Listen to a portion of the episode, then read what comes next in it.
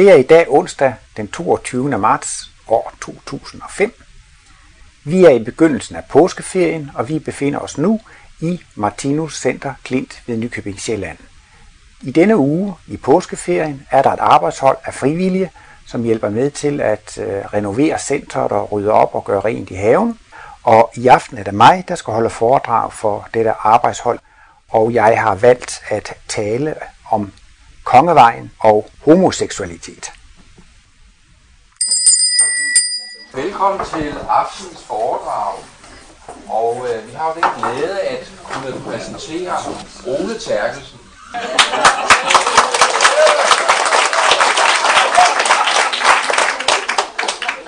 Og øh, Ole han vil holde et grænseoverskridende foredrag i aften.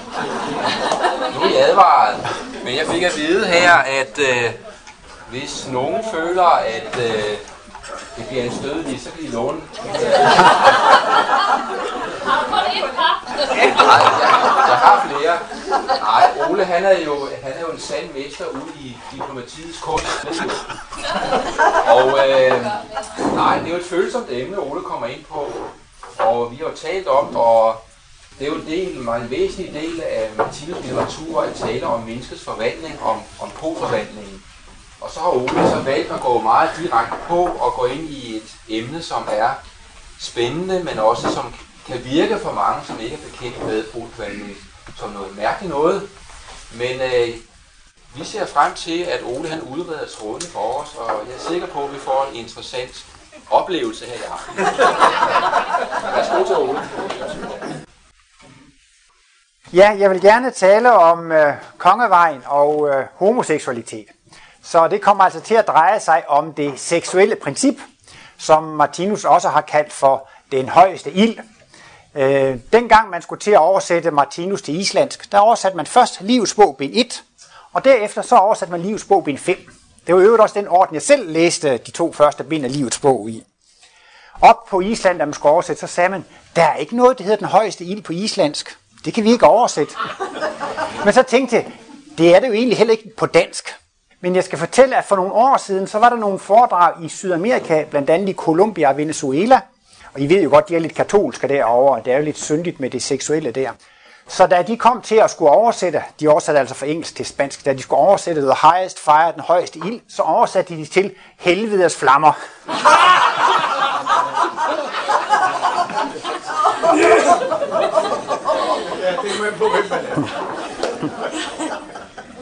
Men det ligger jo i det begreb, den højeste ild, at det er jo virkelig øh, noget varme, det er en vellyst fornemmelse, en guddommelig behagsfornemmelse, som føles som en, en varme i kroppen, og derfor taler Martinus jo også om den, øh, den højeste ild.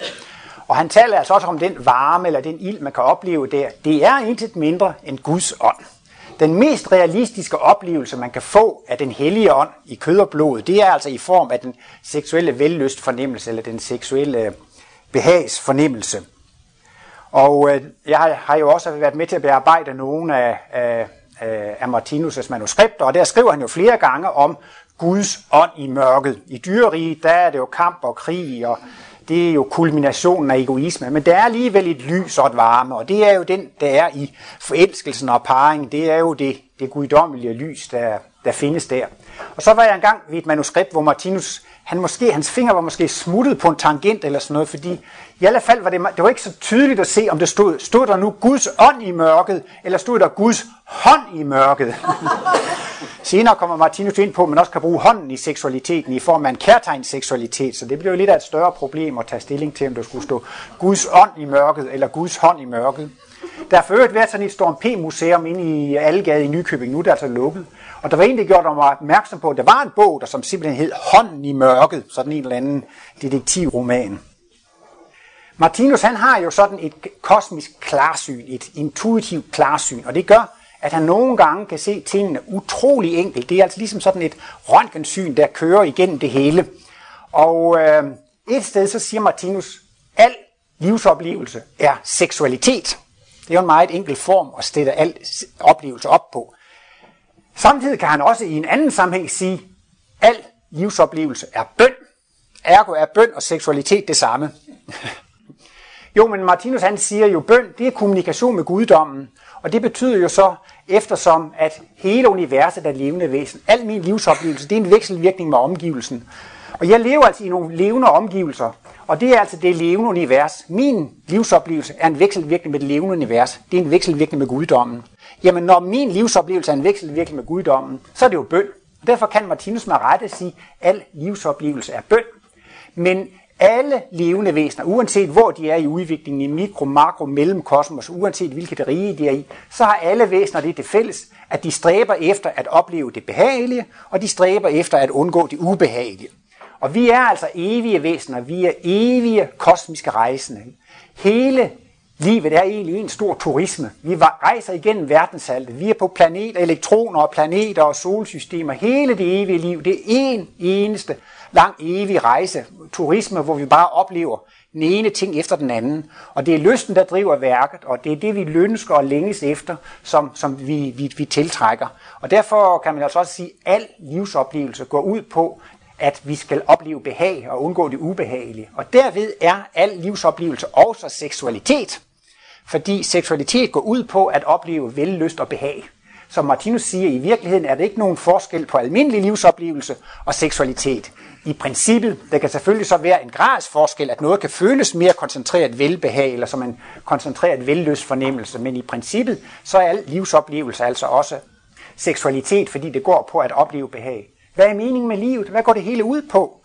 Jamen det går jo ud på, at man skal have kontakt med andre mennesker, med andre levende væsener. Det er jo ikke noget ved, hvis man var palle alene i verden. Hvis man var eneste levende væsen i et dødt univers, så var det jo ikke nogen livsoplevelse. Så det hele livsoplevelsen går ud på, det er jo at have kontakt med andre levende væsener, i et møde med andre levende væsener, at opleve et, et behag, ikke sandt? Og det er jo så altså i al livsoplevelse, fordi vi møder Gud i alt, og vi møder levende væsener overalt, og i dette møde, der går det ud på at opleve det behag.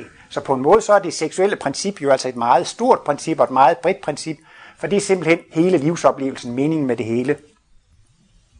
Det her begreb kongevejen, det har jeg ikke kunnet finde i Martinus skriftlige litteratur. Jeg kan ikke se, at han nogen sted har brugt ord kongevejen. Han har derimod holdt et foredrag i 1955, som han ganske enkelt gav titlen Kongevejen. Der taler Martinus om, at man kan gå på livets kongevej.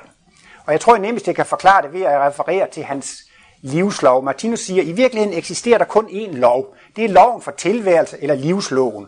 Og livsloven går ud på, at man skal være til gavn, glæde og velsignelse for alle levende væsener. Så har mennesket en fri vilje. Det kan leve med livsloven, og det kan leve imod livsloven. Vi har fri vilje til at være til gavn, glæde og velsignelse for andre levende væsener, eller til at være det modsatte. Og det giver så skæbner og konsekvens. Og når man er til gavn, glæde og velsignelse for andre levende væsener, så lever man i overensstemmelse med livsloven. Man praktiserer næstekærlighed. Og der siger Martinus så i det foredrag, så er man på livets kongevej. Det vil altså sige, hvis alt hvad man handler og gør, hvis man er til gavn, glæder og velsignelse for andre, så er man på livets kongevej. Men hvis man myrder og dræber og sårer og lemlæster og bekæmper i fjendskab og ødelægger imod andre, så er man ikke på livets kongevej. Så i det foredrag der kan man sige, der knytter Martinus ikke begrebet kongevejen til det seksuelle. Og jeg er jo ikke så studeret i de østerlandske filosofier, men jeg har i hvert fald fået for mig, at det her begreb kongevejen, det er ikke et begreb, som Martinus har opfundet. Det er et begreb, som stammer fra den østerlandske tradition. Jeg ved ikke, om det er buddhisme eller Tibet, eller, men i alle fald mener jeg, at kongevejen stammer fra en østerlandsk filosofi, og derover har man jo meget med yogaøvelser, og altså træning og øvelse, for at nå frem til indvielsen og for at nå frem til fuldkommenhed. Og derover forekommer det jo, at de mener, at det kan være en fordel at leve i solibat eller leve i seksuel afholdenhed. Og så gør de deres øvelser, og så mener de, at de hurtigere kan komme til denne fuldkommenhed. Martinus er engang blevet spurgt og, øh, i en spørgetime, og det har faktisk været bragt, svaret har været, har været bragt i Kosmos, hvor man spørger om, hvordan kan det være, at det der med celibaten, det er kommet ind i billedet. Og der siger Martinus jo så, at øh, hvis nu der er en, en åndelig lærer, som har nogle elever eller en elev, så kan det ikke rigtig nytte noget, at denne elev er forelsket i denne periode. Vi ser jo også tit heroppe i Klint, at der kommer mange enlige mennesker herop, og de går jo fromt ned i foredragssalen og i studiegrupperne. Men så møder de en anden enlig og bliver forelsket, og snart ser man, at de går hånd i hånd ned ved stranden, og så kommer de ikke i studiegruppen, og de kommer ikke til foredragene mere. De er meget mere øh, interesserede af det andet. Og der er det så netop, Martinus taler om, at alle levende væsener har to seksuelle poler, og det er jo så en maskulin pol og en feminin pol, men det er altså også den ordinære pol, den primære pol, der er knyttet til kønsorganerne, og den sekundære pol. Og øh, den sekundære pol, det er jo den nye, vi er ved at udvikle, det er den intellektuelle pol. Og øh, det er den, der gør, at vi er interesseret i kosmologien. Alt, hvad der har med noget at gøre inden for hjemmets fire vægge, det er jo den øh, ordinære pol. Og øh, når man bliver forelsket, så aktiverer man altså den ordinære pol. Det hedder sig jo også, at Martinus brød sig heller ikke om at have elever, som var forelskede. Martinus har jo haft, øh, haft flere unge elever hos sig, ikke sandt? Og der kunne Martinus mærke, hvis så en af eleverne i den tid blev forelsket, så var det næsten som at kaste perler for svin, så hørte de ikke efter, fordi man er jo optaget af at være sammen med den elskede. Hvad skal man lave næste gang, man er sammen, og hvornår kan man være sammen? Så ja, Martinus taler også i logik om, at forelskelse det bliver en helt hjernelammelse. Så er man alt for aktiv i den ene pol. Jeg kender også en ung mand, som blev gift og fik et barn, og samtidig mødte han kosmologien. Og i det der barns første par leveår, der klarede han at læse alle syv ben af livets bog. Men hvordan tror I, det ægteskab gik? Det gik nemlig ikke så godt, som man skulle tro. Fordi at øh, så mistede han jo næsten totalt interessen for konen og barnet i den tid, fordi han insisterede på at læse livets bog, og så gik ægteskabet jo i opløsning. Og øh, vi var også engang en helt stor ungdomsgruppe hoppe, hvor vi var mange. Vi var rigtig engageret i foredrag og studiekredser. Alle levede alene. Og så øh, bliver der så en periode, hvor den ene fik en kæreste, og den anden fik en kæreste, det blev børn og så videre, og så blev der meget mindre aktivitet med, med kosmologien, om jeg så må sige. Og det er Martinus også inde på, at man i sit liv kan faktisk have sådan en slags pendulbevægelse imellem den primære pol og den sekundære pol. Det vil sige, at man kan have perioder i sit liv, hvor man bliver meget forelsket og indstillet på familie og har børn og er meget optaget af at arbejde og holde sammen på familien. Og der er ligesom ikke noget tid til overs til andet end netop det at sørge for familielivet. Og så kan der være andre perioder, hvor man måske næsten totalt er frigjort fra familielivet og kan derfor måske koncentrere sig om sit violinspil, eller lære Esperanto, eller studere kosmologi, eller bruge sin, sin sekundære pol. Og der kan man nogle gange mærke, at det er svært at være meget aktiv i begge poler på samme tid. Og derfor kan man have visse perioder, hvor man er meget aktiv i den ene pol, og andre perioder, hvor man er meget aktiv i den anden pol. Og det er der, Martinus mener, at solibaten er kommet ind over i Østen, fordi det er rigtigt nok, hvis man er i en periode, hvor man skal modtage en højere åndelig vejledning, så dutter det ikke, at man er forelsket så skal man altså være i en periode, hvor man er mere aktiv i den nye pol og kan modtage denne undervisning. Derfor mener Martinus, at celibaten er kommet ind, men det er ikke noget, han øh, anbefaler. Og øh, man taler jo nogle gange om, hvis man går i celibat, så kan man sublimere seksualkraften og bruge den på andre ting. Men det er jo ikke meningen, hvis man har ører, så skal man ikke begynde at prøve at se, at man kan se med ørerne. Eller hvis man er sulten, så siger man, ja, jeg tror, jeg går en tur i stedet for at trække noget frisk luft. Eller hvis man trænger til at gå i toilettet, nej, jeg tror, jeg går ud og tager en ostemad i stedet for. Altså, man, Altså med øjnene, de er beregnet til at se med, og ørerne er beregnet til at høre med, og lungerne er beregnet til at trække luft med, og maven er beregnet til at spise mad med, og kønsorganerne, de er altså beregnet til, at man skal have en seksuel uh, udløsning. Det er ikke meningen, at man skal bruge de seksuelle kræfter til at være, være skabende og bruge den der kraft på et andet område. Og det er da muligt nogle gange, man kan slippe igennem den her inkarnation uden større øh, skader ved at, at det med det seksuelle op, men det kan man ikke i det, i det lange løb. Jeg har bare sådan i parentes hørt om de her munke, som er blevet fordrevet fra Tibet, når de så kom ned til Nordindien der, der kunne de jo så købe Playboy og Penthouse og Rapport og hvad de her blade hedder med nøgne piger i. Og dem kastede de sig over, selvom de før havde levet et fromt klosterliv. Og det hedder sig jo også, i hvert fald om meget unge mænd og sådan noget, hvis de også får den idé, de skal leve i sølibat, jamen så får de seksuelle drømme, de kan få seksuel udløsning i søvn, ikke sandt? Det viser bare, at der er nogle seksuelle kræfter, at man kan ikke dæmme dem op. Man kan måske med disciplin dæmme dem op.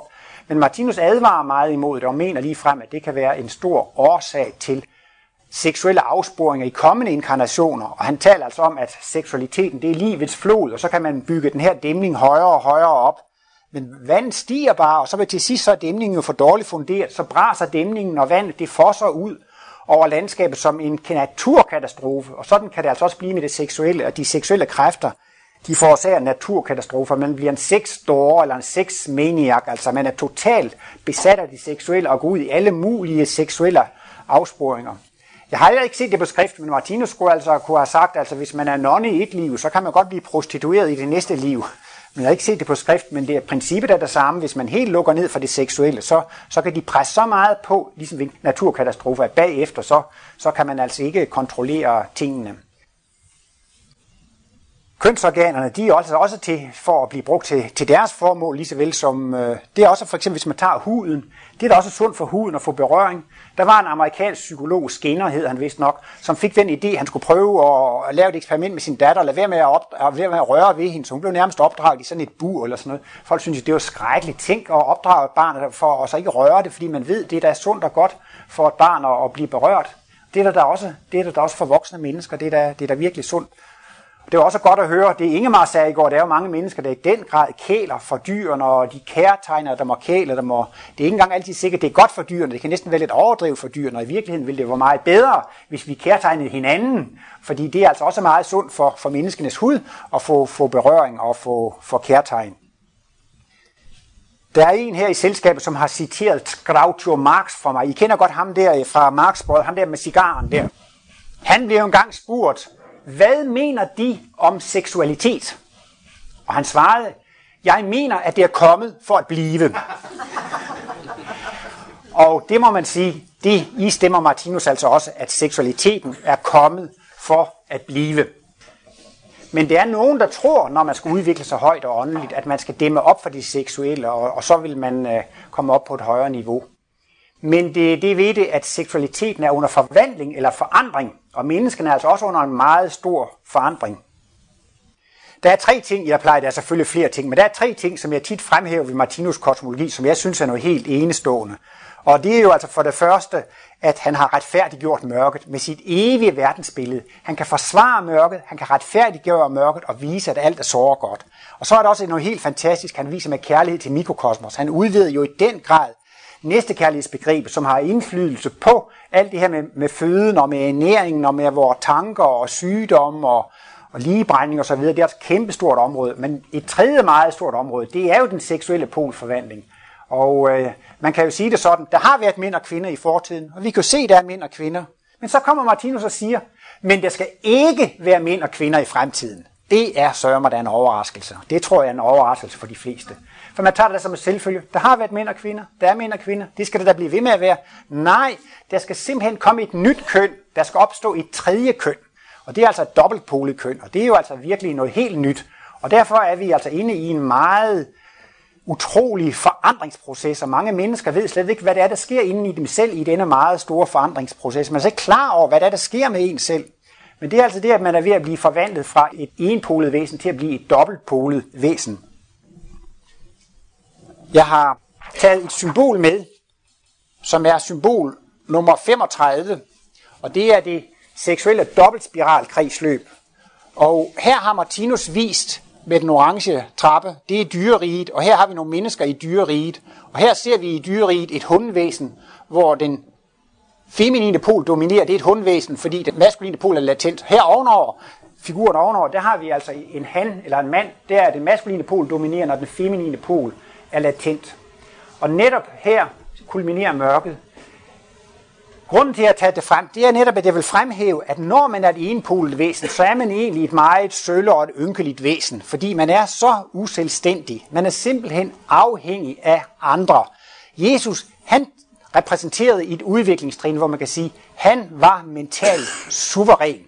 Han kunne altså ikke såres eller ramme sig noget som helst. Selv ved en korsfæstelse kunne han bede for sine fjender. Han var helt suveræn. Men vi er langt fra suveræne. Vi er meget afhængige af andre. Her med den, denne trekant her, er det et jeg hos en kvinde, og den gule farve symboliserer det en kvinde. Og der er altså en lille maskulin pol hos denne kvinde. Og her har vi tilsvarende en mand med den maskuline pol, der er dominerende, og her er den feminine pol. Men vi ser med dette kryds, eller de to streger, så er manden og kvinden altså forbundet, og så ser vi, at de er indesluttet af en orange cirkel, jo, som er dyrerigets farve. Det er tyngdenergiens farve. Martinus siger så tit, der står i Bibelen, at en mand skal forlade sin far og mor og holde sig til sin hustru, og de skal blive et kød. Og det kan man sige, denne orange cirkel symboliserer, her er disse væsener blevet et kød. Og øh, det er faktisk et kunstigt dobbeltpolet væsen. Og man kan sige, når man er dobbeltpolet, så får man kosmiske glimt, så får man kosmisk bevidsthed. Det dobbeltpolede væsen kan opleve Gud, det kan opleve intuitionen. Men faktisk kan man sige, ved at have dette samleje, denne kønsagt, så kan væsenet, de to væsener, blive kunstigt dobbeltpolet væsen. Og det udløser intuition i form af, at man kan opleve den hellige ånd eller Guds ånd i den seksuelle velløst fornemmelse. Det er simpelthen en ubevidst Guds oplevelse, når man har sådan en, en, en, en seksuel akt. Der findes jo mange ateistiske materialister. Det vil de sikkert ikke tro på, når de ligger der og laver sengegymnastik, eller lagen gymnastik, at det faktisk er Guds hellige ånd, de oplever i denne vidunderlige oplevelse.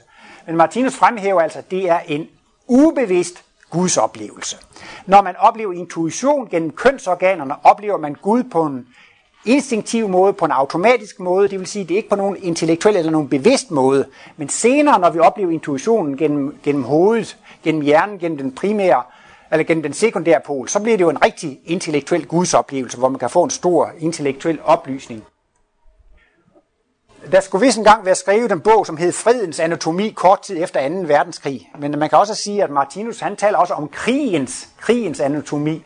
Og netop denne enpolede struktur, hvor vi er afhængige af et væsen af modsat køn for at kunne opleve lyset. Det er krigens anatomi. Altså, man kan kun være lykkelig, hvis man har en partner af modsat køn, hvor man kan opleve dette lys sammen med. Og så vil man helst have de kønneste og de mest attraktive væsener af det modsatte køn. Derfor bliver der en kamp eller en rivalisering om disse væsener af det modsatte køn. Og der er jo mange tilfælde af jalousidrab. Hvis der er en, der hvis der er en, man gerne vil være sammen med, der kan man opleve lyset. Hvis der så kommer en anden på tværs, så slår man ham ihjel. Eller der er også eksempler af, at hvis der kommer en anden på tværs, så er livet ikke værd at leve. Så gør man selvmord. Det viser bare, hvor stærke de seksuelle kræfter er. Altså så meget betyder det. Det viser bare, hvor, hvor, hvor stærke kræfter det er, og det er altså det, der er til grundlag for al øh, jalousi. En gang i, i skolen havde noget det old, oldtidskundskab, der var noget med Odyssey, eller Iliaden der. Det var noget med en konge, han røvede den anden konges dronning, der, eller hans kone, ikke sandt? Og så var der krig i 10 år. Det var vist det hele bogen drejede sig om. Den ene tog den andens kone, og så var der stor krig i 10 år. Det er jo et glimrende symbol på, at det er simpelthen øh, krigens anatomi. Martinus taler om to slags kærlighed, men han mener altså, at familiekærligheden og ægteskabskærligheden, det er en egoistisk kærlighed. Jamen, det kan være en mand, der siger, jamen, jeg elsker min kvinde, jeg elsker hende overalt, jeg vil gøre alt for hende, og man kan elske sine børn. Men det, der er det interessante ved det, det er, hvis det er en partisk kærlighed, så er det altså ikke al kærlighed. Jeg bruger tit det eksempel med, hvis der er et par forældre, der har tre børn, og de elsker især de to ældste børn, men det tredje barn bryder de sig ikke noget særligt om. Det er jo vi underligt for forældrene at være sammen med de to ældste børn, og børnene er så glade, og forældrene er så, og vi elsker hinanden, og det er ren kærlighed mellem os. Men så er der måske et af børnene, som ikke føler sig elsket, og det viser sig jo i dag, at det er så traumatisk og så ødelæggende for et barn at føle, at det ikke er elsket. Hvordan opstår den situation? Den opstår, fordi der er tale om partisk kærlighed. Altid, når der er tale om partisk kærlighed, er der nogle tabere. Og så er det jo netop med denne forelskelseskærlighed, den er i allerhøjeste grad partisk, ikke sandt? Det kan være en mand, han går selvmord, fordi han ikke kan få den kvinde der, ikke? Der er måske 3 milliarder kvinder på den her klode, der burde der være et tilpas stort udvalg, ikke sandt? Men hvis han, men hvis han lige præcis ikke kan få den ene der, så, så gider han ikke være med mere. Noget, som er meget vigtigt at forstå, fordi vi, man kan godt forstå nu, jamen vi er på udvikling, og vi bliver mere kærlige, og vi bliver mere alvidende, og det går jo i, i, i i den rigtige retning. Men man synes alligevel gerne, at man må blive ved med at foretrække det modsatte køn. Så længe man er mere tiltrukket af det modsatte køn end af sit eget køn, så har man en partisk kærlighed. Og det er ikke næste kærlighed, og det er ikke al kærlighed. Og det er over alt, hvor der er partisk kærlighed, så det er rart for dem, det går ud over, men det er ubehageligt for de andre. Og det gør jo netop, at der opstår denne rivalitet blandt kønsfælder. Og Martinus siger, at for at udføre en funktion, skal der være en, en, et organisk apparat bagved det. Det er umuligt at se uden øjne, det er umuligt at høre uden ører, det er umuligt at gå uden ben. Man må simpelthen have organer til at gå med det i benen, og man må have organ til at lugte med det, det er næsen. Hvis man skal elske alle mennesker som sig selv, så skal man også have de fornødne organer til det. Og der skal man altså være dobbeltpolet. Man skal have udviklet både den maskuline pol og den feminine pol, for at kunne elske alle levende væsener. Det er altså fredens anatomi, den, den anatomiske struktur, den organiske struktur for at elske alt og alle, det er, at man er dobbeltpolet. Men hvis man er enpolet, så har man en partisk kærlighed. Man foretrækker nogen frem for andre. Det er roden til alt ondt. Og det er jo lidt interessant, når man nu ser, at i litteraturen, så bliver jo forelskelseskærligheden i den grad besunget og rost, og det er så vidunderligt, og der er jo skrevet kærlighedsdigter og kærlighedsroman, og hvor meget tid sløser man ikke selv bort på at tænke på at finde en idealpartner og være sammen og så videre. Så det tager altså en, en stor del af, af, af vores tid, men ikke desto mindre, selvom det kan blive pustet op til det helt store, så er det alligevel roden til alt ondt. Det er roden til alt fjendskab. Det er roden til alt krig i den fysiske verden. Netop fordi det har denne, denne partiskhed, at man foretrækker en frem for en anden. Så man kan næsten sige, at det er lidt for mig, der er det gode, når Jesus kommer og siger, at vi skal elske vores næste som os selv. Eller vi skal elske Gud over alt og vores næste som os selv. Han begærer næsten, eller for meget af os, for vi kan simpelthen ikke gøre det, for vi har ikke den organiske udrustning til at elske alle. Det er altså ligesom, har man ikke benene, så kan man ikke gå, har man ikke øjnene, kan man ikke se, og er man ikke dobbeltpol, så kan man altså ikke elske alle. Så, så er man altså ikke organisk udstyret til det. Begrebet homoseksualitet, øh, der synes jeg, at det er interessant at se på, hvad det hedder på græsk og på latin. Og øh, på, på latin, så betyder homo, det kender godt det der homo sapiens, det tænkende menneske. Homo betyder menneske. Og derfor synes jeg, det er da et fantastisk godt ord, det med at være, være homoseksuel, ikke sandt? Fordi at det betyder jo så, at man skal elske mennesket. Og sådan bliver det jo også, når vi kommer frem til det rigtige menneskerige, ikke sandt? Så elsker mennesket jo mennesket, ikke? Så det kan man i hvert fald sige, når vi er oppe i det gule rige, oppe i det rigtige menneskerige, så er vi i hvert fald homoseksuelle, fordi så elsker vi mennesket. Man kan også sige, når vi er oppe i det rigtige menneskerige, så findes der kun ét køn. Der findes kun dobbeltpolede mennesker. Så er man selv dobbeltpolet, og alle de andre også er dobbeltpolet. Så elsker man da også sit eget køn. Så der er man da også virkelig homoseksuel, så, så, det, så det klodser. Så jeg synes, det er interessant at se, både på græsk og både på latin, så er det jo egentlig en fantastisk betegnelse, det her med det homoseksuelle. Det, øh, der sådan set er, er mit ærende i dag, eller de to store øh, besværligheder, jeg altid støder på, når man holder foredrag her, i de her emner, det er det, at det er meget svært for folk at forstå eller acceptere på en eller anden måde, at man skal komme derhen, at man kan elske alle mennesker. Man skal også kunne elske sit eget køn. Og øh, den anden ting, det er altså det, så længe vi har fysiske kønsorganer, og så længe kønsorganerne altså er de mest følsomme organer, så vil de også blive brugt i seksualitetens tjeneste. Men øh, det, der så er det interessante ved Martinus, det er jo så, at seksualitet, det er ikke bare seksualitet. Han deler seksualiteten i to dele, i dyrisk seksualitet og i menneskelig seksualitet. Og øh, allerede i stykke 130, 31, 32, der i livets bog Benit, kommer han faktisk ind på det. I har sikkert øh, kan huske, der er nogle følelseskategorier, nogle intelligenskategorier og ligevægtskategorier. Han taler om jordmenneskelighedens modtagelighed for en ny verdensimpuls, og så skal han til i gang med mennesker, hvis følelsesliv er overskygget af det seksuelle. Og inden han går i gang med det, så skriver han lige nogle indledende bemærkninger om det seksuelle.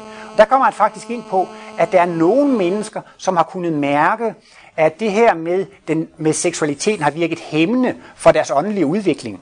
Og det kan, altså, det kan der også godt være tale om, fordi hvis man dyrker Øh, samlejeseksualitet, så dyrker man jo en instinktiv seksualitet, og så dyrker man altså også dyrerigets seksualitet. Og der skriver han så, at der er nogle mennesker, de har opdaget, at det kan holde dem tilbage i den åndelige udvikling. Og det er måske også derfor, at det med celibaten er kommet lidt ind i, i men det er jo det i dyreriget. Når man praktiserer dyrerigets vaner, så bliver man jo også i dyreriget. Hernede i campingkøkkenet, der er der nogle gange øh, forfærdeligt rod om sommeren. Og så var der engang en, fortvivlet person, der skrev et skilt og hang op. Og der stod jo så, vask op efter dig, ellers kommer du aldrig ud af dyreriget. og ideen i det er jo netop, at hvis man praktiserer levereglerne i dyreriget, så bliver man jo hængende i dyreriget.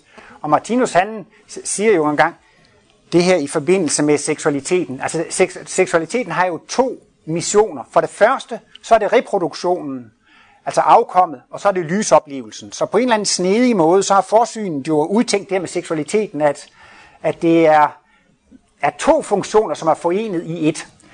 Altså både lysoplevelsen og forplantningen. Jeg tror, det er i livets bog, bind 3, Martinus laver sådan et regnestykke med et ægtepar. Hvis de er seksuelt aktive i 20 år, og de har et samleje om ugen, og det har de i 20 år, ja, så bliver det altså 50 om året, og 20, det bliver 1000 samlejer. og så har de kun fået to børn. Det er jo ikke særlig effektivt. Eller man kan spørge sig, hvad, hvorfor er der så stor en spildprocent? Men det er jo fordi, at de har jo ikke samleje for at få børn, de har jo samleje for fornøjelsens skyld. Og det vil altså sige, at man, man vil gerne have den seksuelle nydelse, ja, altså, og så vil man ikke have børn. Jo, det er nogle gange, man gerne vil have børn, og der anbefaler Martinus altså ikke insemination og, og, og reagensglasbørn. Der anbefaler han den gode gamle metode. Det gør han også inden for landbrug. Der siger han også, at det øh, er ikke rigtigt at, inseminere køer og grise. Nej, jo, fordi at øh, de voksne dyr mister deres livsløst, og afkommet får ikke den livskraft, de skal have. Men altså, hvis man ikke er interesseret i at få børn, men gerne vil have den seksuelle nydelse, så siger, så siger Martinus, hvorfor i al verden skal man så anvende så farlig en teknik?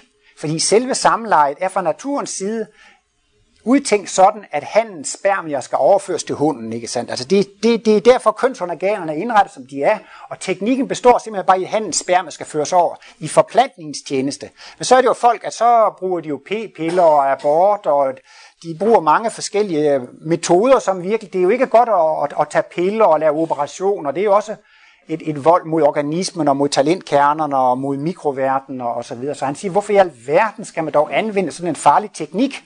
Og der er det så, han anbefaler, at man kan bruge kærtegn seksualitet. Altså man kan bruge hænder og læber og tunge og så videre. Man kan også sige det der med Bill Clinton, det var jo også en ny verdensimpuls der. Han gjorde jo også et, et godt slag for, for menneskeseksualiteten, at der fandtes andre muligheder end bare lige øh, den gamle kaninmetode. Så Martinus han definerer altså helt enkelt dyrisk seksualitet som samleje seksualitet. Og alt andet med kærtegn og kys og kram, det er menneskeseksualitet. Jeg tror nok, Ingemar han har taget rekorden med at sige dumme ting. Øh, han var inde i Zoom-skade, og så skulle han jo holde foredrag om, at fremtidens kønsorgan, det er jo kysset. Fordi det er jo det, det, er jo det menneskelige, ikke sandt? Og nu holder han jo så mange foredrag på tysk, der hedder et kys jo der kus. Og på, på, på svensk hed det nu altså også sysen, men så sagde han jo, han, han skulle jo holde det på dansk, så han sagde jo, så sagde han jo så, at det bliver fremtidens kønsorgan. Men, men så var det en, der protesterede og sagde, nej, det er der da allerede.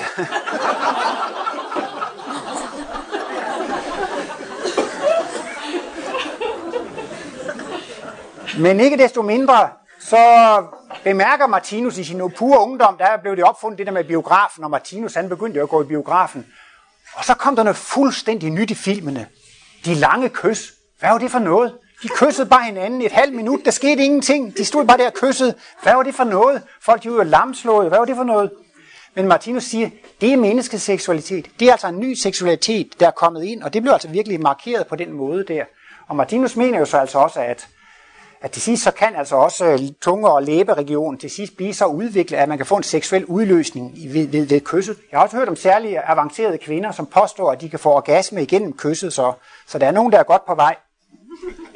Men det bliver værre. Martinus taler om, at hele kroppen, hele kroppen vil simpelthen blive så følsom ligesom, som kønsorganer. Så I kan lige forestille sig, bare lige man får et varmt håndtryk der, så får man simpelthen sådan en seksuel udløsning, der går ud over det hele. Jeg skal først også lige sige, for det ikke skal blive alt for, at øh, der er også seksualitet i himlen. Englene, de har også seksualitet, når vi går over på det åndelige plan. Der kan man tale om aura-sex. Og øh, det består jo så i, at øh, to åndelige væsener, de møder hinanden. Så går de ind i hinanden. Deres aura, de overskygger hinanden, og der kommer en stor energiudløsning, og det bliver jo store, smukke, flotte farver, ikke sandt? Og folk, de står og fryder sig over den seksualitet. Så siger Martinus, at seksualiteten, den skal ikke i skammekrogen og foregå om bag ved huset, eller om bag ved busken, eller sådan noget. Der bliver det altså sådan, om så må sige, i, i fuld offentlighed, fordi det er så meget flot. Der tror jeg heller ikke, at folk synes, det er så umoralsk, at man får en ny partner hver gang. Så kommer det bare videre og træffer en ny spændende engel der, og så smelter afraner sammen, og det kommer en... Martinus siger jo, det man i virkeligheden gerne vil, det er, at man jo vil jo gerne gå ind i hinanden. Altså, hvis man ser et ung par, som sidder omfavnet og kysser og krammer hinanden. De knuger og krammer og klemmer hinanden. Som Martinus siger, man kan da tydeligt se, at de vil gå ind i hinanden. Det er kun den fysiske krop, der forhindrer dem i at gå ind i, i hinanden. Øh, og den, den nye seksualitet, den har altså meget mere venskabskarakter og øh, kammeratskabskarakter. Den har netop ikke dette med, at man vil eje og besidde en anden. Det er det, at man vil give. Så man kan sige, at denne jalousi øh, seksualitet, og denne ejendoms- og monopolseksualitet, den skal altså afløses af en venskabs- og en kammeratskabsseksualitet. Og vi ser jo allerede, at den er godt på vej i dag med, at man kan omfavne hinanden og kramme hinanden og give hinanden en kys, altså uanset om, om det er samme eller, eller, eller modsatte køn. Så det er jo virkelig, man kan også sige, det siger Martinus at den gamle seksualitet med samleje, den tager energi. Man ser jo tit folk, de falder i søvn efter sådan en omgang der. Hvorimod den nye seksualitet, den har med kærtegn og massage, måske også ligefrem med healing at gøre. Altså det vil altså faktisk sige, at den seksualitet, det er virkelig en gave, man giver andre i form af, ja, i form af de kærtegn og den healing og, og berøring. Men altså, der er ved at foregå en forvandling inden i os, og vi er ved at udvikle en modsat pol. Og denne modsatte pol, den har altså både en intellektuel side, og den har en human side, og den har en seksuel side. Og jeg vil gerne vise Martinus symbol nummer 33, det sidste i tredje symbolbog.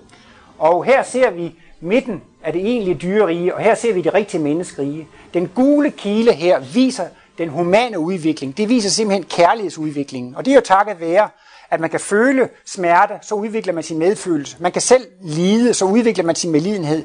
Og det er jo netop noget af forklaringen på meningen med mørket og lidelserne. De udvikler ens medlidenhed og medfølelse, og så får man humanitet og kærlighed. Og I kan se, at den her figur, den vokser fuldstændig i takt med kvindens maskuline pol og med mandens feminine pol.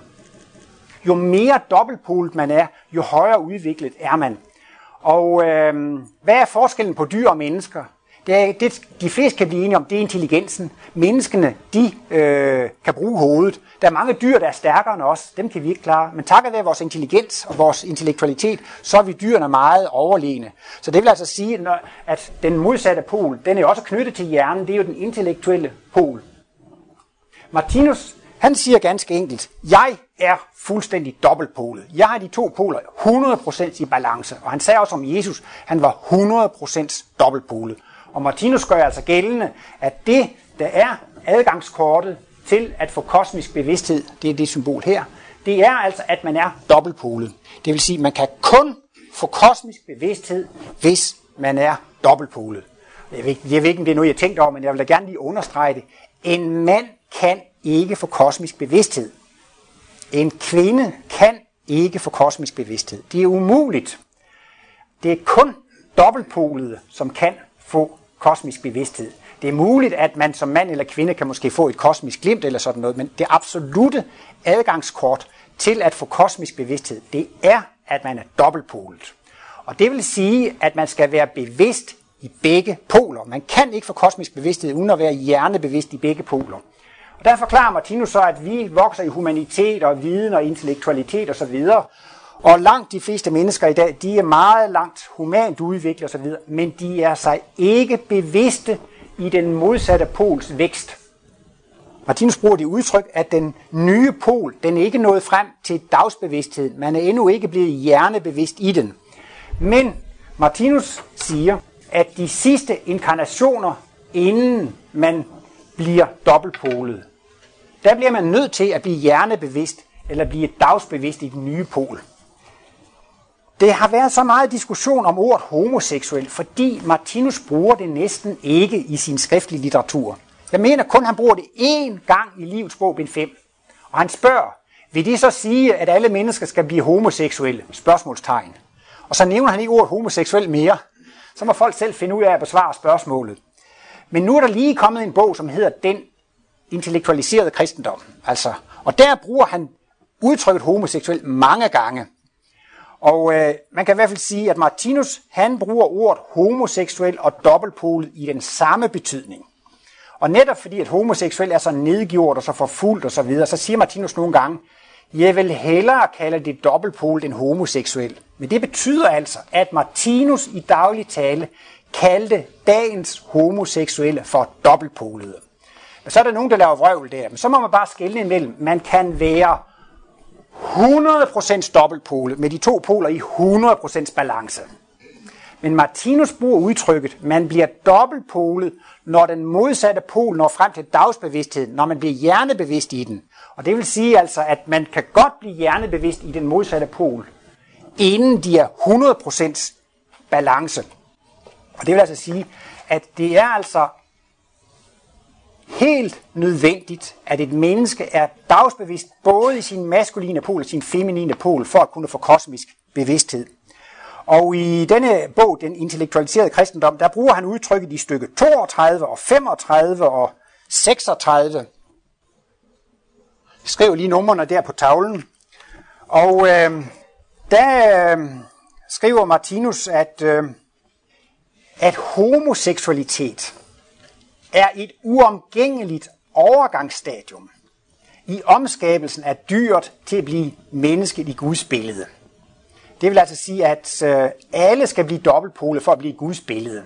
Alle skal blive homoseksuelle for at blive i Guds billede. Og han siger i et stykke her, jeg skal prøve at læse det op, men det der er pointen i det, det er, han spørger faktisk, hvad er homoseksualitet? Så siger han, det er begyndelsen til en fuldstændig færdiggørelse af Guds skabelse af mennesket i sit billede. Altså, på et eller andet tidspunkt i polforvandlingen, så bliver man altså homoseksuel. Og så siger Martinus, det er begyndelsen til en fuldstændig færdiggørelse af mennesket i Guds billede. Han siger der i stykke 32, men øh, nu er der så mange prominente mennesker og videnskabsmænd, der selv er begyndt at blive homoseksuelle, eller har familie inden for nævnte område, at man begynder at forstå, at den kan ikke være en last. Hvad er homoseksualiteten da? Den er begyndelsen til en fuldstændig færdiggørelse af Guds skabelse af mennesket sit billede for sin lignelse. Martinus siger i stykke 35, at dette livsvigtige overgangsstadium, altså det er homoseksualiteten. Homoseksualiteten er, det er altså dette vigtige overgangsstadium fra dyr til Kristusvæsen, eller det færdigskabte menneske i Guds billede efter hans lignelse, har været totalt uforstået af de autoriserede myndigheder. Denne forfølgelse af de homoseksuelle væsener har sin rod i selve dyreriget, hvor det virker som et barmhjertighedsprincip. Han siger også, at mange homoseksuelle er blevet hånet, straffet og myrdet, både af myndigheder og primitive væsener, grundet på dette dyrisk betonede sindelag i sidstnævntes livsopfattelse. Man vidste naturligvis ikke, at homoseksualitet var udtryk for det sidste afsnit af Guds skabelsesproces af mennesket i sit billede efter sin lignelse. Man vidste derfor heller ikke, at den homoseksuelle var et væsen, der var i færd med at blive forvandlet fra sin pattedyriske tilstand til at blive et virkeligt 100% menneske, fri for al dyrisk tendens og bevidsthed. Et menneske i total ren kultur, altså et kristusvæsen eller et menneske i Guds billede. Og der findes et eller andet båndoptagelse, hvor Martinus siger, at man vil have flere liv i homoseksualitet, inden man bliver dobbeltpolet. Og her i denne bog skriver han ikke flere liv, men der skriver han, at et liv i homoseksualitet er ikke nok. Og så må det i hvert fald være to eller tre. Det står i stykke 36. Et kristusvæsen, et færdigt menneske i Guds billede, er jo et væsen, der elsker sin næste som sig selv. Men dette opnås ikke bare igen et liv i homoseksualitet. Det, der altså er pointen i det, det er, at vi skal blive dobbeltpolet. Det vil sige, at vi skal blive fuldkommende væsener, som både behersker det maskuline og det feminine. Det vil altså sige, at vi skal blive en helt ny væsenstype, som spænder. At man kan sige, at det dobbeltpolede væsen har alt det gode, både fra mandens og kvindens side. Jeg tror, Martinus tit fremhæver, at det dobbeltpolede væsen har en fasthed og en styrke og en bestemthed som de mest maskuline, og har en følsomhed øh, og en blidhed, som, som er lige så stor som den mest følsomme, blide, enpolede mor. Altså, de har hele registret. Vi skal blive fuldstændig suveræne, så vi ikke er afhængige af et væsen af modsat køn. Vi, vi skal have det hele i os selv. Jamen det vil altså sige, at for at få kosmisk bevidsthed, for at blive mennesket i Guds billede, så skal man blive bevidst i begge poler. Og det betyder, at på et eller andet tidspunkt, så skal kvinden komme til at opleve, at der er en mand i hende. Altså at der faktisk er et maskulint element i sig. Der er nogle gange, man taler om, at dem har sådan et indre barn. Martinus bruger faktisk det udtryk, at man kan bruge, han bruger juleevangeliet med, at Kristusbarnet, det er et udtryk for den nye pol, som er ved at vokse frem. Så på en måde er der faktisk et barn, der er ved at vokse frem i os. Det er altså den, den, den nye pol. Og det vil sige, at man kan ikke komme til kosmisk bevidsthed. En kvinde kan ikke komme til kosmisk bevidsthed, uden at blive hjernebevidst eller dagsbevidst i sin maskuline pol. Og jeg siger, det kan nogle gange godt forekomme på den måde. Det sidder måske bare to kvinder ved siden af hinanden til et foredrag eller på et arbejde. Og så føler den ene kvinde pludselig en seksuel fornemmelse i forhold til den anden kvinde. Til sin egen store overraskelse Det kommer som en overraskelse, hun føler sig virkelig seksuelt tiltrukket af den, der var ved siden af. Så kan man sige, så kommer det rigtigt. Når det kommer spontant indefra. Der var engang en ung pige heroppe, som holdt et foredrag om det her emne. Så fortalte hun, at hun engang spurgte sin mor om, hvornår hun første gang skulle gå i seng med en dreng. Så svarede moren meget klog, det, det, det, det skulle du gøre, når du ikke kan lade være. Du skal ikke gøre det, før du ikke kan lade være. Altså når man ikke kan lade være, så skal man gøre det. Der er måske nogen, der har hørt, at når man skal elske sit eget køn, så må jeg hellere tvinge mig til det og øve mig i det. Men det skal man slet ikke. Så kan det føre ud i, i, i en afsporing. Men netop når det kommer totalt indefra, helt spontant, de to poler skal blive jævnbyrdige. Det er da lidt af et mirakel. Hvis nu her vi tager en kvinde, hendes feminine pol har domineret igennem over millioner, så har vi en ny pol, som skal vokse op og blive fuldstændig jævnbyrdig med den gamle pol. Så kan den nye pol, der ikke bliver jævnbyrdig med den gamle pol, uden at blive brugt. Kvinden må simpelthen begynde at bruge sin maskuline pol, for at den kan blive jævnbyrdig. Det vil sige, at kvinden bliver nødt til at opleve livet igennem sin maskuline pol. Og det bliver noget fuldstændig nyt og noget fantastisk og noget dejligt for kvinden at få lov til at opleve livet igennem sin maskuline pol. Og det kan altså komme fuldstændig spontant. Andre kvinder kan også fortælle om, at de er begyndt at drømme om seksuel samvær med kvinder. Altså man kan sige, at det har jo to sider. For det første vil man føle sig mentalt tiltrukket til sit eget køn, men man vil også føle sig seksuelt tiltrukket til sit eget køn. Jeg kan sige det på den måde. Det er ikke meningen, at en kvinde skal elske en anden kvinde. Det er ikke meningen, at en mand skal elske en anden mand. Det, det, er, det er overhovedet ikke det, der jeg taler om, og det er måske også derfor, at der er så mange, der har så meget imod det her med homoseksuel. Man skal blive homoseksuel. Men det er ikke tale om, at en mand skal ikke elske en mand, og en kvinde skal ikke elske en kvinde. Det, der er tale om, det er, at kvindens maskuline pol udvikler sig så meget, at hun begynder at opleve livet igennem sin maskuline pol. Og at kvindens maskuline pol, den føler sig tiltrukket af det, af det, af det feminine køn, den føler sig tiltrukket af feminine. Så det vil sige, det er ikke meningen, og det kan godt forstå, at der er mange kvinder, der er imod det der med det homoseksuelle, men det er heller ikke meningen, de skal aldrig komme til at elske deres eget køn. Det er manden i dem selv, der skal komme til at elske kvinden. Og så er det fuldstændig naturligt. Og sådan er det også, at mænd skal ikke elske mænd. Men en dag, så er en mandens feminine pol kommet så langt frem, at han føler det feminine i sin væsen. Og det, femin, det er det feminine i ham, der bliver tiltrukket til det maskuline. Jeg kan lige i parentes sige, at jeg hørte engang et interview med Dustin Hoffman, efter han havde spillet den her berømte film Tutsi, hvor han i månedsvis var ved klædt ud som kvinde og skulle tale som en kvinde. Han fortalte i et interview efter filmen, at han var klar over, at han havde noget feminint i sig. Han var faktisk, kan man næsten sige, forceret eller på kunstig vis blevet på grund af sit erhverv og sit job, var han næsten blevet tvunget til at blive mere bevidst i sin feminine pol, fordi den blev forceret frem, ved at han skulle spille det. Men jeg synes, det var interessant at sige, at høre, at han sagde, at nu var han ved at blive bevidst i, at han havde noget feminint i sig. Det er ligesom, jeg bruger også det eksempel, hvis nu man er så uheldig at brække den ene arm, og den kommer i gips i 8 uger, så svinder musklerne jo ind, ikke? Så vil jeg gerne have, at de to arme skal være lige stærke. Hvad gør man så for at få ligevægt mellem de to? Jamen, at træne den arm op, som ikke er blevet brugt. Jamen, hvad gør en kvinde for at blive dobbeltpolet? Hvordan skal en kvinde få sin svage pol til at være jævnbyrdig med den, med den stærke pol? Der er der ikke andet, der gør ligesom med armen. Man må da bruge den svage pol. Man må da opleve det. Men det er ikke sådan nogen tung pligt. Det bliver en skøn fornyelse. Det bliver det underligt at opleve det. Og derfor vil det ligefrem blive en periode, hvor kvinden er så optaget af at optræne sin nye pol, at hun seksuelt set føler sig tiltrukket til sit eget køn. Det kan også ligefrem blive sådan, at man føler det sådan. I ved, der er noget, der hedder dyrerige, og der er noget, der hedder menneskerige. Og man kan ligefrem komme til at føle det sådan. Seksualitet med det modsatte køn, det er det rene dyrerige. Martinus skulle privat have brugt, jamen det er jo stenalder sex. Og altså have seksualitet med det modsatte køn.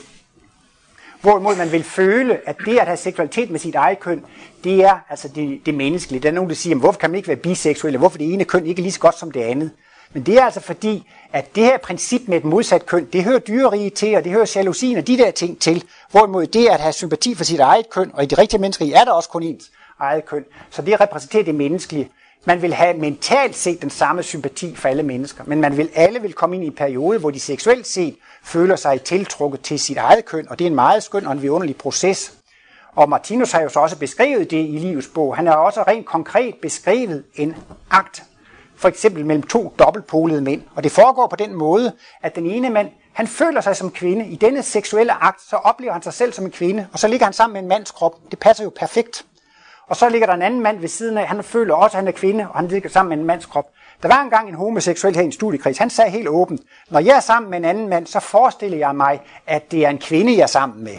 Så, så er det jo ikke så naturligt. Så er det jo ligesom, det stemmer heller ikke med virkeligheden, og så er det måske blevet øh, blevet åbnet lidt for tidligt. Martinus taler om, at man kan forføre børn seksuelt. Man kan leve i nonneklostre og munkeklostre på grund af nødsituationer, på grund af prostitution og tvang osv. Så, så kan man komme til at få seksualitet med sit eget køn, og det kan udvikle den, den nye pol for tidligt. Og den kan ligefrem komme ind i en sådan forceret tilstand, at den nye pol får overtaget. Det er en afsporing. Det er noget meget ulykkeligt. Det er meget ulykkeligt, hvis den feminine pol tager overhånd i en mands bevidsthed. Så vil han fremstå som en feminin mand. Og det kan gå så langt, at han kan blive transvestit og, vil have, have kønsoperation osv. Det er meget, meget ulykkeligt. Så Martinus, han understreger, og det er også meget logisk i forbindelse med et symbol, den normale poludvikling foregår på den måde, at den ordinære pol har overtaget hele vejen ind til ligevægt.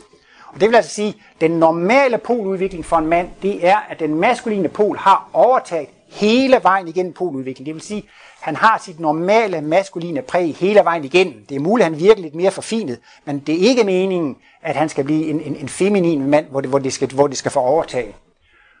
Og altså som sagt, jeg mener, man kan sige, heroppe, 2, 3, 4 liv før man får kosmisk bevidsthed, der bliver man hjernebevidst eller dagsbevidst. Og det at blive hjernebevidst eller dagsbevidst i den nye pol, det betyder, at man får seksuelle fornemmelser over for sit eget køn. Og så er der så nogen, grund til at jeg så har nævnt den her titel, det er især blandt den ældre generation af kosmologer, der er der lidt at siger, at vi skal ikke blive homoseksuelle osv., men øh, vi skal gå kongevejen. Og så mener man dermed, altså, at, at, at homoseksualitet, det hører ikke med til kongevejen. Men altså, det siger Martinus jo specielt i den nye bog. Det er et uomgængeligt led. Det er absolut et nødvendigt led. Homoseksualitet er et overgangsstadium i forvandlingen fra et dyr til at blive menneske i Guds billede. Det er uomgængeligt, og man kan altså også sige, det er umuligt at få kosmisk bevidsthed uden at være dobbeltpolet. Det er umuligt at få kosmisk bevidsthed uden at kunne praktisere alle kærlighed og næste kærlighed. Den organiske forudsætning for at praktisere næste kærlighed og alle kærlighed, det er, at man har begge poler i balance. Men begge poler kan ikke være i balance, hvis man ikke er hjernebevidst i begge poler. Og hvis man er hjernebevidst i begge poler, så er man altså seksuelt bevidst i de to poler. Så det, så Martinus han brugte altså, fordi han ville ikke såre nogen ved at kalde dem homoseksuelle, så kaldte han dem dobbeltpolede. Og altså man kan simpelthen sige, man er dobbeltpolet, når man får seksuelle fornemmelser for sit eget køn. Når de seksuelle fornemmelser for ens eget køn er nået frem til dagsbevidstheden og frem til hjernebevidstheden, så er man dobbeltpolet. Og det kan ske her, at man bliver dobbeltpolet her. Så er de to poler ganske vist ikke i 100% balance, men man er dobbeltpolet alligevel, og man kan se i Martinus litteratur, at han bruger de der to begreber helt synonymt, dobbeltpolet eller, eller homoseksuel. Så jeg plejer at vende det om og sige, jamen altså, homoseksualitet, det er en del af kongevejen. Den hører med til kongevejen. Men man kan da godt sige, at i det seksuelle henseende kan man godt afvige fra kongevejen. Men det vil sige, hvis man med sin seksualitet er til skade og ulempe og gene for andre, så er man borte fra, fra kongevejen. Der var jo også mange mennesker her i feriebyen, de var ved at være trætte af deres ægtefælde, så de kunne godt tænke sig at blive skilt. Så de sagde jo straks, jamen Martinus han forklarer at vi skal blive dobbeltpolet og vokse ud af ægteskabet, så, så derfor så lad jeg mig skille. Men så mente Martinus, det var jo en misbrug af hans analyser. Ellers så må man også sige, at næste kærlighedsbud, det går så vidt, som man til og med også skal elske sin ægtefælle.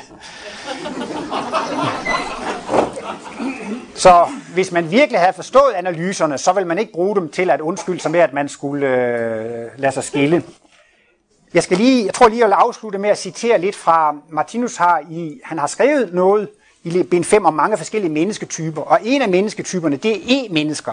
Og han skriver, at de kan godt være biseksuelle. Der kan også være sådan en vis pendulbevægelse. Det kan være en periode, hvor de er tiltrukket af det modsatte køn, og så kan det være en periode, hvor de er tiltrukket af deres eget køn.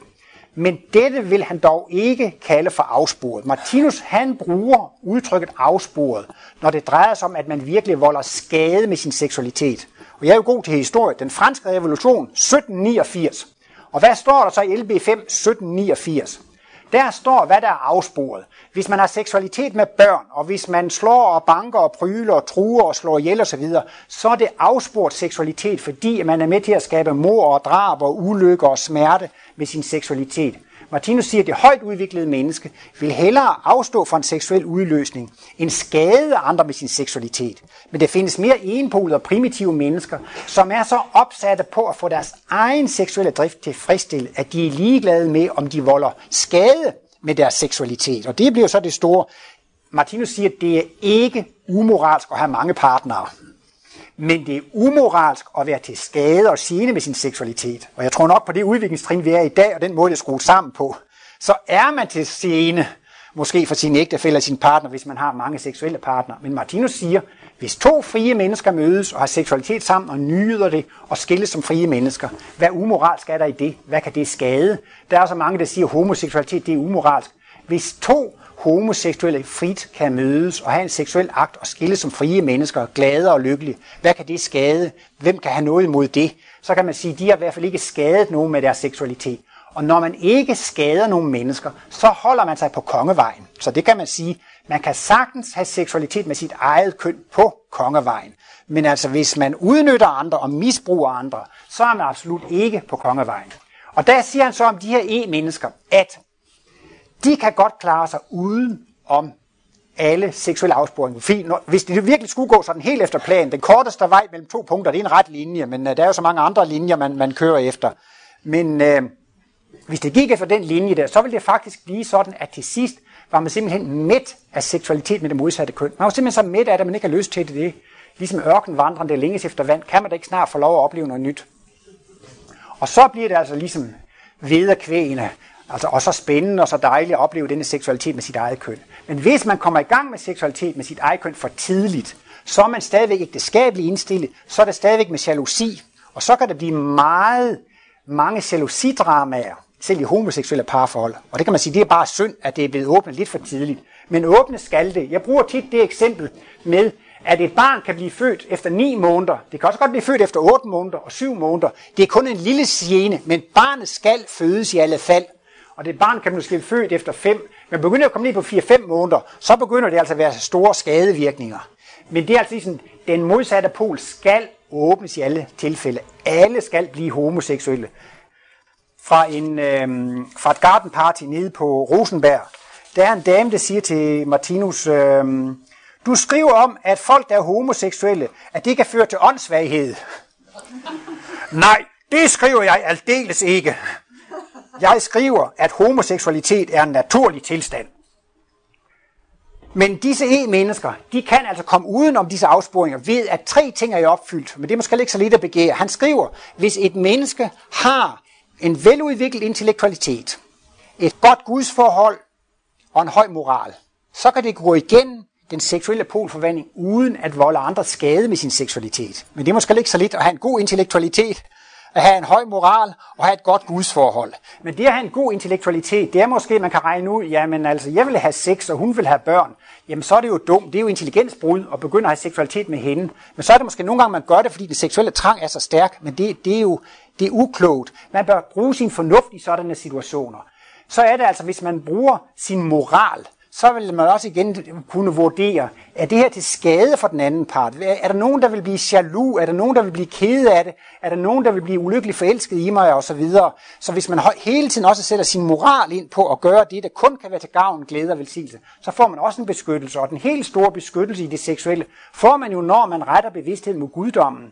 Martinus taler jo også om, at man kan bruge bønden som vejledning. Man kan bede om at få at vide, hvad det er det bedste i den her situation. Jeg havde en kammerat, som var alene i lang tid, så ville han gerne have en kæreste. Så, så var der jo optræk til, nu var der lige et godt emne her, nu kunne det godt blive. Så bad han til Gud om, at kun det bedste måtte ske. Og så gik det, øh, så lykkedes det ikke. Så kom der en ny mulighed. Så bad han igen til Gud om, at det kun måtte ske, hvis det kunne være til gavn og glæde for alle parter. Så mislykkedes det igen. Så han var lige ved at sige det sidste, nej, nu tror jeg, jeg holder op med at bede til Gud, fordi så bliver det aldrig til noget. Men, øh, men han har måske skånet sig for, for mange problemer. Så det gælder jo virkelig om at bruge bønden som vejledning, og bede om at få en vejledning om, kan det ved det her, hvis jeg går ind i det her, vil det vil til gavn, glæde og velsignelse, og så skal man nok få et svar. Hvis man beder om, om at gøre det, der er det mest kærlige, så skal man nok øh, få et, øh, et, et, et rigtigt svar. Og Martinus siger også i, i fader, hvor man må gerne bede om at få sit daglige brød. Og det vil også sige, hvis man er ensom og ikke har seksualitet, så må man også gerne bede om at få sin seksualitet. Det kan også godt være, at man er alene og ensom, og så sidder der måske tusind ensomme mennesker. De beder alle sammen om seksualitet og selskab, men de bliver bare siddende derhjemme, og de gør jo ikke noget, så sker der jo ikke noget. Men hvis man i sin bøn også beder om, hvis man må få lov til at være til gavn, glæde og velsignelse for en anden, samtidig med at man selv får, jamen så kan forsyn jo nemt arrangere, at det bliver sendt frem og tilbage. Så Det lyder måske lidt mærkeligt, men altså med en god intellektualitet, en høj moral og et godt gudsforhold, så kan man altså gå igen den seksuelle forvandlingszone uden besvær. Folk skulle altså bare vide, at det nye, der er ved at vokse frem i os, det er en, det er en fantastisk guddommelig kraft, som er ved at vokse frem i os. Tak.